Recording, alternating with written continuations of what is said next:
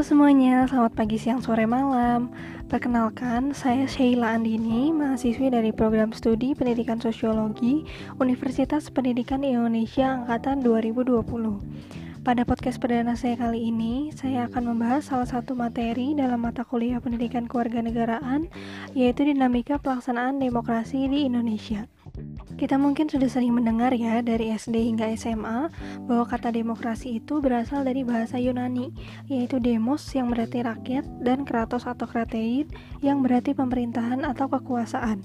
Sehingga bila digabung, demokrasi berarti pemerintahan rakyat. Abraham Lincoln, mantan presiden Amerika Serikat pun menyatakan bahwa demokrasi adalah the government from the people, by the people, and for the people. Sebagai demokrasi yang berakar pada budaya bangsa, kehidupan demokratis yang dikembangkan oleh bangsa Indonesia pun tentu harus mengacu pada landasan ideal Pancasila dan landasan konstitusional Undang-Undang Dasar Negara Republik Indonesia tahun 1945. Dilansir Cryptowi.com, demokrasi Pancasila merupakan suatu sistem pemerintahan yang mendasarkan legitimasinya pada partisipasi rakyat dan Pancasila sebagai dasar negara bangsa kita.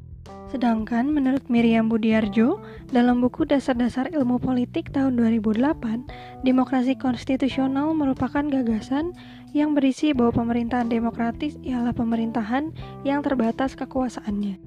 Kemudian di dalam buku yang sama pun, Budiarjo menyatakan bahwa jika dilihat dari perkembangan sejarah demokrasi Indonesia sampai pada masa Orde Baru dapat dibagi menjadi empat masa.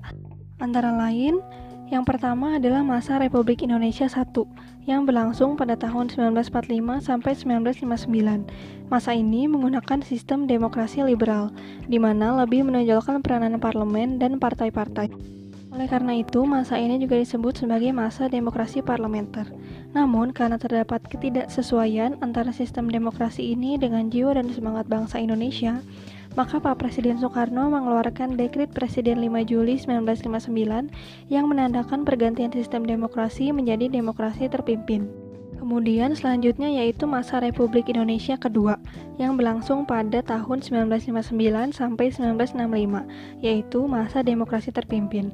Nah, pada masa ini justru terdapat banyak penyimpangan. Salah satunya bila dilansir blog.ruangguru.com adalah pengangkatan presiden seumur hidup yang pada masa itu pemerintahannya masih dipegang oleh Pak Soekarno. Hal tersebut melanggar pasal 7 UUD 1945 sebelum diamandemen. Isinya yaitu presiden memegang jabatan selama lima tahun dan sesudahnya boleh dipilih kembali. Masuk ke masa selanjutnya yaitu masa Republik Indonesia yang ketiga yang berlangsung pada tahun 1965 sampai 1998 yaitu masa demokrasi Pancasila era Orde Baru dipimpin oleh Pak Soeharto. Nah, rakyat Indonesia ini mengharapkan terjadinya perubahan politik negara dari yang awalnya bersifat otoriter pada masa demokrasi terpimpin menjadi lebih demokratis di era Orde Baru ini. Namun, ternyata pengimplementasian nilai-nilai Pancasila secara murni dan konsekuen hanya dijadikan sebagai alat politik penguasa saja, karena rakyat merasa bahwa masa Orde Lama dan Orde Baru sama-sama bersifat otoriter.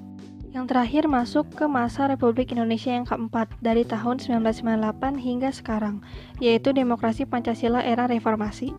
Pelaksanaannya ditandai dengan lengsernya Pak Soeharto sebagai presiden selama sekitar 32 tahun, yang kemudian digantikan oleh wakil presidennya yaitu Pak B.J. Habibie. Bila dikutip dari kompas.com, beberapa karakteristik demokrasi pada masa ini adalah pemilu yang lebih demokratis, di mana rakyat bisa memilih wakilnya di lembaga legislatif, memilih presiden wakilnya, serta kepala daerah secara langsung.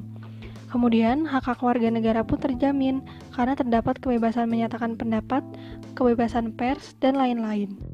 Lalu kita beralih ke pelaksanaan demokrasi Pancasila di masa sekarang.